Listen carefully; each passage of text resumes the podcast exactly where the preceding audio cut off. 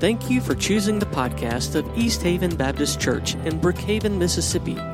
For more information on the ministries of East Haven and to access videos and sermon notes from our services, visit www.easthaven.net. Well, we are wrapping up our series by my spirit this morning, and we're looking at two passages, and we're just kind of using those passages as a springboard for the rest of the passages we're looking at. So we're going to pick up in John chapter 20, verse 19. On the evening of that day, the first day of the week, the doors being locked where the disciples were for fear of the Jews, Jesus came and stood among them and said to them, Peace be with you. And then in Acts chapter 1, verse 3, we find these words He presented himself alive to them after his suffering by many proofs appearing to them during 40 days and speaking about the kingdom of God. And while staying with them, he ordered them not to depart from Jerusalem, but to wait for the promise of the Father, which he said, You have heard from me. For John baptized with water, but you will be baptized with the Holy Spirit not many days from now. So when they had come together, they asked him, Lord, will you at this time restore the kingdom of Israel, or the kingdom to Israel? He said to them, It is not for you to know times or seasons that the Father is fixed by his own authority, but you will receive power when the Holy Spirit has come upon you, and you will be my witnesses in Jerusalem and in all Judea and Samaria and to the end of the earth. We find in John that the disciples are scared. And we have to understand, I, know so often we may, we may look at the fear of the disciples after the crucifixion and the burial of Jesus. And we may say, but, but if they had just believed, if they had just listened, if, if they only knew, they, they wouldn't have been afraid. Well, perhaps. But we, we look at this understanding that we are coming from a historically privileged position of knowing the rest of the story, of knowing not only the rest of the story, but we have everything that's going to happen as recorded in the book of Revelation. And so we have all of that information that we can look upon. And we do have to understand, putting ourselves in the disciples' shoes, they've just watched their teacher, they've just watched their friend, they've just watched the God man himself whom they have walked with for three years, be brutally tortured and murdered and hung on a cross, and then his body definitively dead, put into a tomb. And so, all the promises and all the things that they had heard from him, now they have to think, are we next? And so they are there, they're, they're together, and they've locked themselves in this room for fear of that the Jewish authorities were going to come and do the same thing to them. But then the resurrected Lord appears to them. And then we find before Jesus ascends to heaven, he tells them, that the passage we just looked at in the book of Acts, to stay in Jerusalem. Wait for the promise of the Father. Wait for the Holy Spirit to come because he says, when the Holy Spirit has come, you are going to receive power. You're going to be my witnesses, not only here, not only in the outskirts and farther out in Judea and Samaria, but to the ends of the earth, you're going to be my witnesses. Jesus says, stay in Jerusalem, wait for the Holy Spirit. Let me give you another translation. This is the Dustin Joyce translation, right? Don't do this by yourself. Don't try to go and make my kingdom grow. Don't try to go and make me known without the power of the Holy Spirit. Don't try to do it on your own power. Because if, if they were capable of doing this by their own power, Jesus would have said, You've seen me, the resurrected Lord. That's enough. Go out and accomplish my mission. But clearly that wasn't enough. Clearly they needed something, more accurately, someone else to empower them. They needed the power of the Holy Spirit. So Jesus says, don't leave Jerusalem without the Holy Spirit. Don't try to go and accomplish my purposes, God's plan, without the Holy Spirit. Because God is going to empower them for a bold public witness. And He does the same for us. When we are filled with the Holy Spirit, we will have a bold public witness. When we started this series, we said there are three things about the Holy Spirit we needed to bear in mind. And if we bore those three things in mind, it would keep us, as I said, out of a theological ditch. It will keep us out of a lot of theological error if we held three things in mind. The first thing we said was the person of the Holy Spirit. The Holy Spirit is not a power. The Holy Spirit is not an energy. The Holy Spirit is not a feeling. The Holy Spirit is not a force. The Holy Spirit is a person. He is God. And as God, the Holy Spirit will never disagree with the Word of God. He will never contradict the Word of God because the Word of God is just that, the Word of God. And the Holy Spirit will never contradict Himself. No more than God can contradict Himself because the Holy Spirit is God. So we talked about the person of the Holy Spirit. We talked about the presence of the Holy Spirit. We said that the Holy Spirit in the Old Testament will come upon people for period of time to accomplish a specific task for God. But then the Holy Spirit would depart. But as we're going to find today, that at the beginning of the church, we find the Holy Spirit comes and the Holy Spirit indwells believers and remains. And so now, if you're a follower of Christ, you have the Holy Spirit. The Holy Spirit has come and indwelt you and remains. Now, we are filled multiple times by the Holy Spirit, but there's only one indwelling. Filling is when we surrender to His leading, we surrender to His power. It doesn't mean that we just go blank and we don't remember anything and we wake up and we say, What happened? And someone says, We are filled with the Holy Spirit. Don't you remember everything that happened? That's not how it works. The Holy Spirit uh, speaks through us, uses the words that we have, uses our thoughts, and the Holy Spirit empowers us to make Jesus known, which is the last thing we talked about. The person, the presence, and then we said the primary role. The primary role of the Holy Spirit is to exalt Jesus. So when we find, looking through the Bible, when someone is filled with the Holy Spirit, the, the thing that is the characteristic for someone filled with the Holy Spirit, you don't find mentioned in the Bible every time someone is filled with the Holy Spirit, they speak in tongues. That's not what you find. Sometimes that happens. We'll look at one of those today. Sometimes that happens, but not all the time. Why? Because the primary role of the Holy Spirit is to exalt Jesus. And so we find that that characteristic exists in every occasion when someone's filled with the Holy Spirit. They exalt Jesus, they make him known. They have a bold public witness for Christ. So I just want us to take that idea of bold public witness and look through the Bible and look at what does that mean for us? When we are empowered by the Holy Spirit for a bold public witness, what does that mean? The first thing it means is that the Holy Spirit empowers us to share a clear and confident message. That's the idea of boldness. So many times we look at boldness in the Bible and we say, well, they're courageous. Y- yes, they are. But it's not just courage in the message, it is a clear message. It's a plain spoken message. The Holy Spirit empowers a very clear and confident message. So, whenever we find that the Holy Spirit is empowering people in the New Testament, it's very clear, it's very confident, it's very plain, and it's very courageous whenever they speak. If we start out in Acts chapter 2, verse, tw- uh, verse 32, let me give you sort of, before we get to this point, let me give you the, the backstory. It's the Feast of Pentecost one of the pilgrim feasts of Israel. Jews from all over the known world would have traveled back to Jerusalem to worship at this particular feast. And so at the Feast of Pentecost, we find that all these Jews who were from all these different countries, but had their origins there in the Holy Land, there in Israel, they would have returned with God's command, as He commanded in the Old Testament, they would have returned for one of these pilgrim feasts. They would have made their pilgrimage to worship. And so they're there from many, many different nations. They're there understanding and speaking many different languages. And so they all come together in Jerusalem, and we find that this promise from the Father that Jesus has mentioned in Acts chapter 1, in Acts chapter 2, we see the Holy Spirit coming and filling these followers of Christ.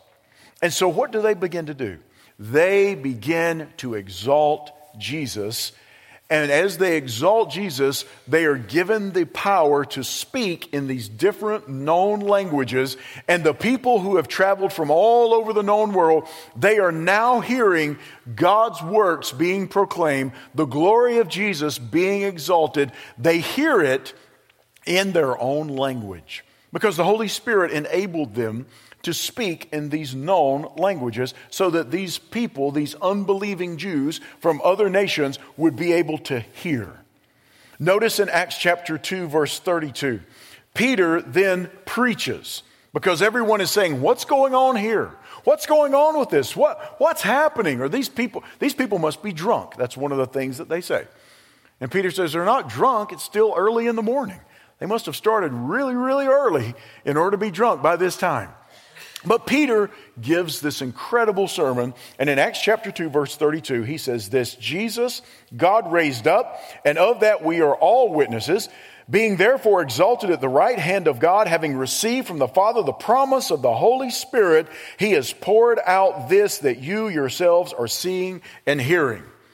Peter says, What you're seeing, what you're hearing, this is the power of the Holy Spirit that God Himself had promised in ages past. And then he continues to preach. And we find in Acts chapter 2, just dropping down to verse 36, let all the house of Israel therefore know for certain that God has made him both Lord and Christ, this Jesus, whom you crucified. Look at their response.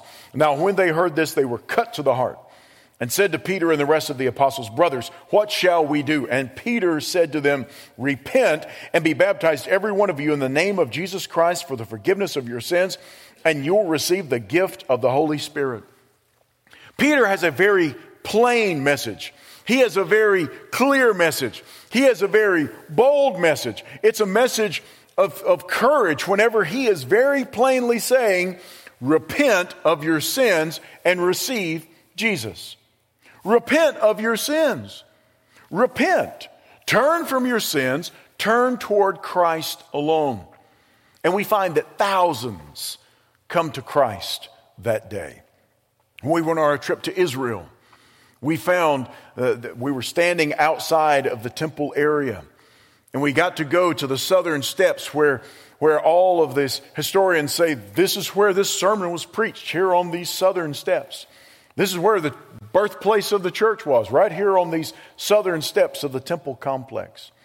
And they were surrounding that, these Jewish ritual baths that people would go into and they would, they would wash off and ceremonially purify themselves before worshiping. And we find that this was the place where that these early believers here on this, this birthday of the church where they were baptized. I, I, I walked, there was no water in them now, but I, I walked down in there. The guide was talking about them and I thought, well, I just want to get inside one of these. So I just walked down there and then she started looking for me and she was saying, where is he? He's, down in this bath. Okay, so he's, he's already, uh, because I was just so excited. I wanted to walk in the footsteps where the people, where they first received the power of the Holy Spirit, and the Holy Spirit came and indwelt them, the birthplace of the church, the birthday of the church on this day. I wanted to see what this was like. I wanted to walk in those places because this is where you find that Peter, Peter, for goodness sake, Mr. I don't know about this. Mr. Mm, always getting his foot stuck in his mouth, uh, fearful about all these things. The guy that, that denied that he even knew Jesus. And now here he is standing on the southern steps, boldly proclaiming Christ to this crowd of pilgrims who have come to worship God in the temple. What a change. How did that happen? The Holy Spirit of God empowered him for a clear and confident message. He can be bold. This isn't the only time you find boldness mentioned. In 1 Corinthians chapter 3 verse 12, Paul writes, "Since we have such a hope, we are very bold." If you have your hope, your confident and favorable expectation of a future reality, you have that hope wrapped up in Jesus, you can be very bold. You can be extraordinarily bold. You can be clear. You can be confident in the message. You don't have to be mean about it. You don't have to be harsh about it, but you can be clear and confident in the message. 1 Thessalonians chapter 2 verse 2 Paul writes but though we had already suffered and been shamefully treated at Philippi, as you know. We had boldness in our God to declare to you the gospel of God in the midst of much conflict. Here's Paul saying, we're in the midst, we're, we're in the midst of our enemy. We're in the midst of people who disagree. We're in the midst of people who want to shut us up and have us to sit down. He says, but in the midst of that, we are bold for Christ. You find this was the prevailing thing that marked the apostles. You find over in a little farther in Acts, over in Acts chapter 4, that, that Peter and the apostles were there, a man has been healed, and then they're preaching, and you find that the Jewish leaders don't, don't like this at all. And so they're brought before the council, this Jewish council, and they are questioned. What, what's going on? You have to stop this. You can't keep preaching this way. But in Acts chapter 4, verse 27, listen to, listen to what Peter, well, Peter preaches. I'm sorry. Peter preaches, and then they tell him, don't preach this Jesus anymore. So the apostles go to the other believers and they pray. What do they pray for? They pray, Lord, um, Lord, uh, move those people out of the way so that we're able to, to preach and we're able to teach without opposition? No, that's not what they pray. Do, do they pray, Lord, uh, give us opportunities where we can operate under the radar? No, that's not what they pray. Listen to what they pray. Acts 4:27. For truly, this is there in their prayer. For truly in this city there were gathered together against your holy servant Jesus, whom you anointed, both Herod and Pontius Pilate along with the Gentiles and the peoples of Israel, to do whatever your hand and your plan had predestined to take place. So they're saying, wasn't a surprise to you, Lord. This is part of your plan. And now, Lord, look upon their threats and grant to your servants to continue to speak your word with all boldness. You see what they pray? God, look at the threats of our enemy and give us boldness to keep preaching. Give us boldness to keep saying what we should say. While you stretch out your hand to heal and signs and wonders are performed through the name of your holy servant Jesus. And when they had prayed, the place in which they were gathered together was shaken, and they were all filled with the Holy Spirit and continued to speak the word of God with boldness. That is a prayer meeting there. They prayed, and at the end of the prayer, there was an earthquake. God shook the ground, He shook the building that they were in. Sort of as an agreement, okay, I'll do it. And they were filled with power. They were filled with the Holy Spirit. And they went out and they had a clear and confident message. Can I just tell you, as people within the church of God today, church of the living God, church that follows Christ alone, we within the kingdom should be the most clear and confident people when it comes to this message. But so often, we live all too often like the disciples before the coming of the Holy Spirit as compared to the disciples after the Holy Spirit. We tend to get scared, hunker down, hide out. Whereas you see the, the disciples, when they're filled with the Holy Spirit, they're bold, they're clear, they're confident. I had a guy come to a Bible study a number of years ago, and he looked at me afterwards and he says, I just think it's crazy that you think what you think.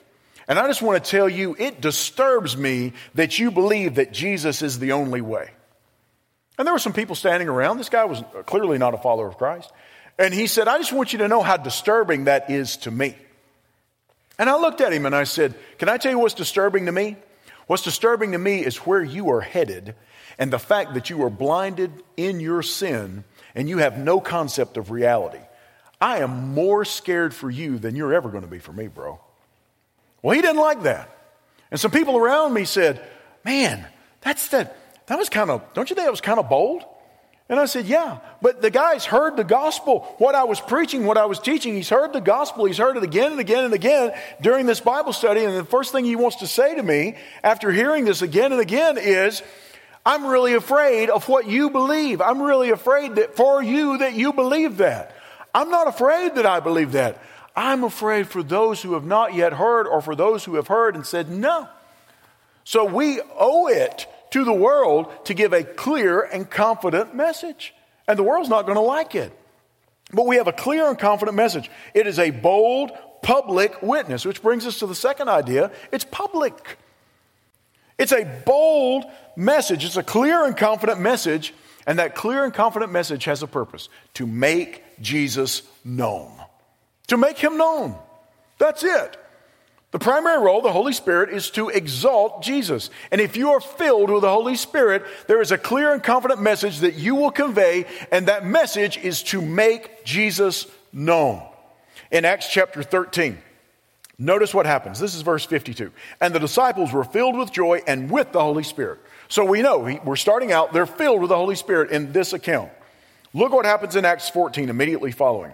Now at Iconium, they entered together into the Jewish synagogue and spoke in such a way that a great number of both Jews and Greeks believed. But the unbelieving Jews stirred up the Gentiles and poisoned their minds against the brothers. So they remained for a long time speaking boldly for the Lord, who bore witness to the word of his grace, granting signs and wonders to be done by their hands. They're filled with the Holy Spirit, and then what do they do? They make Jesus known and they make him known publicly. They make him known. I can't tell you the number of times I've talked to people over the years and they would say something like this Well, I really can't live for Christ in my business. I really can't live for Christ among certain members of my family. I really can't live for Christ among certain members of the community. I really can't live for Christ and make him known among some of my friends because I'm afraid of what they'll think. I'm afraid of what they'll say. I'm afraid, as one guy told me, I'm afraid I would lose business if I operated by Christian principles. Can I just tell you? Anybody who is fearful of that, fearful in that way, is not filled with the Holy Spirit. Because the Holy Spirit empowers us to a bold public witness. Now, there may be times where, you know, you say, at this exact moment, this may not be the moment to say this, and the Holy Spirit gives us discernment with that. But I'm just saying that as a whole, whenever we are approaching, and you know what I'm talking about, there, there, there are certain people that, that I've shared the gospel with, and shared the gospel with, and shared the gospel with, and shared the gospel with. And I know there are certain moments that, okay, this is, uh, I, I'm, I'm sensing this is, we're going to share the gospel here. And there are times where there's that person that I'm, I'm needing to find out some more information before I do that. But ultimately, the idea is we're sharing it. Ultimately, the idea is as we get to it, we're sharing it. And it's a clear and confident message, and it's to make Jesus known. Look at John 16, 15. Jesus says, This will be the role of the Holy Spirit. He will glorify me, so he will take what is mine and declare it to you. Jesus expects us to have a bold public witness, to make him known. Listen to this very sobering promise Jesus makes. Matthew chapter 10, verse 32. So everyone who acknowledges me before men, I also will acknowledge before my Father who is in heaven. But whoever denies me before men, I also will deny before my Father who is in heaven. That's serious. Jesus says, if you make me known, I know you. And if I know you, my Father is going to know you because I'm going to declare it before him. But if you refuse to make me known, that means you don't even know me. You refuse to make me known, I, am going to be, as a parallel passage says, I will be ashamed of you. So we are to have a bold public witness. I remember when I was a small child, there was a certain teacher of mine that I was really intimidated by. And I was in first grade. I was intimidated by this teacher.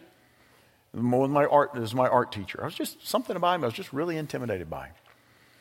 And I remember my mother set me down on the couch. And I remember she got on her knees and she put her hands on my knees and she said, Son, I want you to remember one thing. He is a human. What can he do to you? And, and from that point on, it was like, oh, wait, he's just a human. He's just like me. Okay, well, then I can, then I can, I, I'm all right. I can navigate that. My mom recently told me, she said, Remember when I told you that? She said, Yeah. She said, I think you may have learned it a little too well. Because because you get yourself into some things, and, and, I'm sitting there thinking, Wow, okay.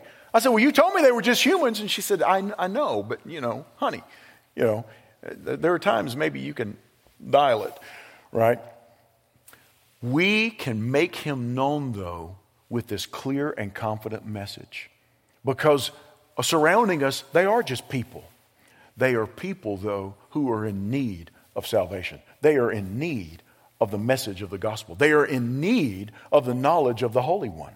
They are in need of that clear and confident message that makes Christ known. It's a bold, public witness. That word witness that Jesus uses in Acts chapter 1 is the word from which we get our word martyr from. Someone who dies for the faith, someone who dies for their beliefs. And when Jesus uttered it, it was understood. You will be my martyrs in Jerusalem, Judea, and Samaria, and to the ends of the earth. You will give your lives for this. You look over the lives of the apostles, you look at the lives of the disciples, you find this is the case. Whether they, many, most of them died, you have John that lived to an old age, but John suffered incredible torture and imprisonment and isolation and exile and all sorts of other things. But you find that many of them did. In fact, many of these early believers, not just here in their early church, but throughout church history, have given their lives as being witnesses for Christ, making him known.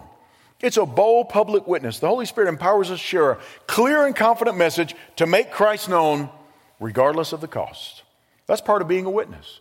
Because we recognize the message that we are conveying is more important than anything else. The message of salvation is more important than our physical well being. That's more important. It's more important than what society says. It's more important than what the government says. It's more important than what our neighbors say. It's more important than what our coworkers think. It's more important than any of these things. Making him known regardless of the cost. In Acts chapter 5, let me back up and before we get to this passage we're looking at, in Acts chapter 5, verse 29, let's, let's back up a little bit and talk about what's happened. We find that they're preaching, and we find that they are taken, the apostles, and they're put in prison. And after they're put in prison, an angel appears there in the night. This is different than the prison there in Philippi. The angel appears at night, wakes them up, and says, Go to the temple and preach. Go to the temple and preach this message. Go to the temple and share these words of life. You go do that. And so the, the jailer, when he comes in in the morning, he's looking around. Maybe he's doing his count. They're too short. So they, they go to the Jewish leaders and they say, okay, we're those guys that were in prison. They're gone and the door's still locked and we don't know where they are. And then someone shows up at, and mind you, they go there and they start preaching at daybreak, the Bible says. Someone shows up and says, Those two guys that you had in custody, yeah, they're preaching at the temple. So, how comedic is this? So they go and they retrieve them, but because now they have a group of people around them, they kind of do it kind of quietly. They don't take them by force. And they take them back and they question them and they're uh, like, listen, you, we've already told you once. And now we imprisoned you because you didn't listen to us the first time. And so now we're telling you, you have to stop this preaching. Look at what Peter says, Acts 5:29. But Peter and the apostles answered, "We must obey God rather than men." The God of our fathers raised Jesus, whom you killed by hanging on a tree. God exalted him at his right hand as leader and savior to give repentance to Israel and forgiveness of sins. And we are witnesses to these things. And so is the Holy Spirit, whom God has given to those who obey him. Wow. Again, here's Peter bold, public witness to them, regardless of the cost. So they're trying to figure out what we're going to do with them. And the Jews are trying to think through that. And then one of them says, Listen, guys, I don't think you need to hurt these guys. Because you remember in the past, we've had people who have said they're somebody and who tried to lead revolts and revolutions and stuff. What became of them? Nothing. So if this is, if this is not from God, it's going to die out on its own. But if this is from God, I don't think you want to be messing with these guys. So the Bible says that they agree and then they beat them and turn them loose. I mean, you know, they get, they get out without being executed, but they do take a beating. And then the Bible says that they leave and they're rejoicing that they were counted worthy to suffer for the name of Jesus. When's the last time you had that response? Someone realizes you're a Christian at your workplace, they start making fun of you, they start ridiculing you, and you get in the car to go home and you think, Thank you, God. I'm just going to rejoice that I was counted worthy to suffer for the name of Jesus. We don't normally think that way. But when you're filled with the Holy Spirit, you recognize that these are people who do not know Christ, who need to know Christ, that they need the message. We don't, we don't have to get angry at them and upset with them. There's a pity that exists or should exist within our heart. There's a compassion that should exist within us, recognizing they do not know God and they need Christ. Because let's understand, there are only two types of people in the world people who are in their sin without God, or people who were once in their sin and without God who now know Christ. So those are the only two options. So we are to have a bold public witness to make Christ known regardless of the cost. Listen to what Peter writes. And now we have this background. We understand Peter is writing, and he is writing, and his words are absolutely true, and he has a lived in experience with these words of truth. 1 Peter chapter 3 verse 15, but even if you should suffer for righteousness' sake, you will be blessed. Have no fear of them, nor be troubled, but in your hearts honor Christ the Lord as holy, always being prepared to make a defense for any to anyone who asks you for a reason for the hope that is in you, yet do it with gentleness and respect, having a good conscience, so that when you are slandered, those who revile your good behavior in Christ may be put to shame. Peter says, speak the truth, speak it in a winsome way Speak it in a gentle way. Speak it by the power of the Holy Spirit and conduct yourselves in such a way when somebody is reviling you for the way that you are living your life, ultimately they will be ashamed because you are living in accordance with the righteousness found in Christ. That's what we are to live as. We are to live as His witnesses. We are to live as His representatives. We live as His ambassadors. This is exactly what Jesus had promised. John chapter 15, verse 26. When the Helper comes, whom I will send to you from the Father, the Spirit of truth, who proceeds from the Father, he will bear witness about me. And you also will bear witness because you have been with me from the beginning.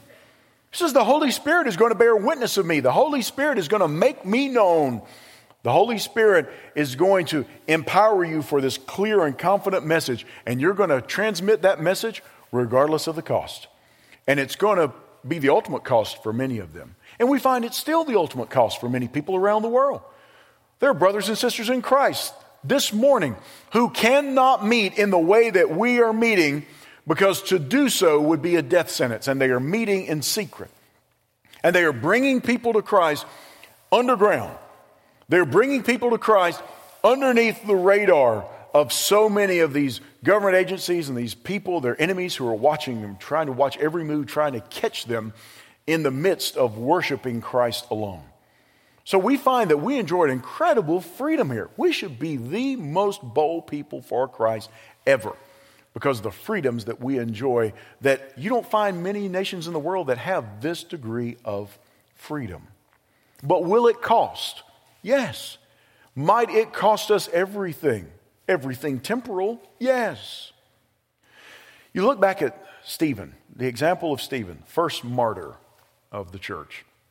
You look back in the life of Stephen, and we find that Stephen is filled with the Holy Spirit, and Stephen preaches a clear and confident message in Acts chapter 7. We're not going to read all of it, but he preaches this clear and confident message. He makes Christ known. And you find in Acts chapter 7, verse 54, when they, those are the Jewish leaders, when they heard these things, they were enraged and they ground their teeth at him.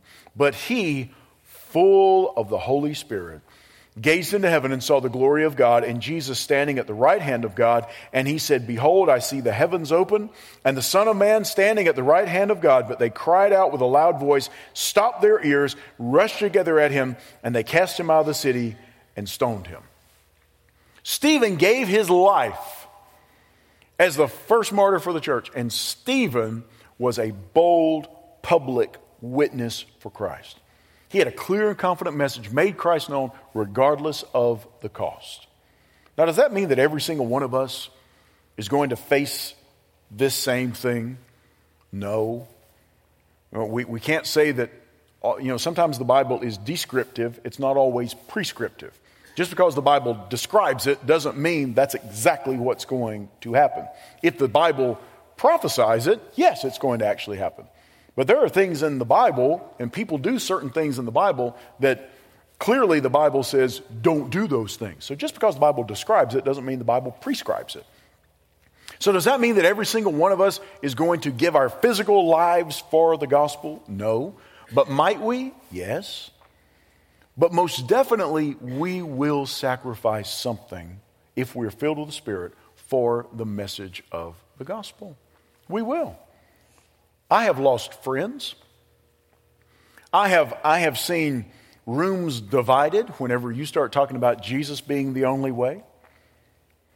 There was a time I was invited to pray at an event, and the organizers, right before I went on stage, I had the organizers, one of the organizers pulled me aside and they said, just, just so you know, there's a mixed group of people here at this event. I said, okay. And the organizer looked at me and she said, So we don't want to offend anybody.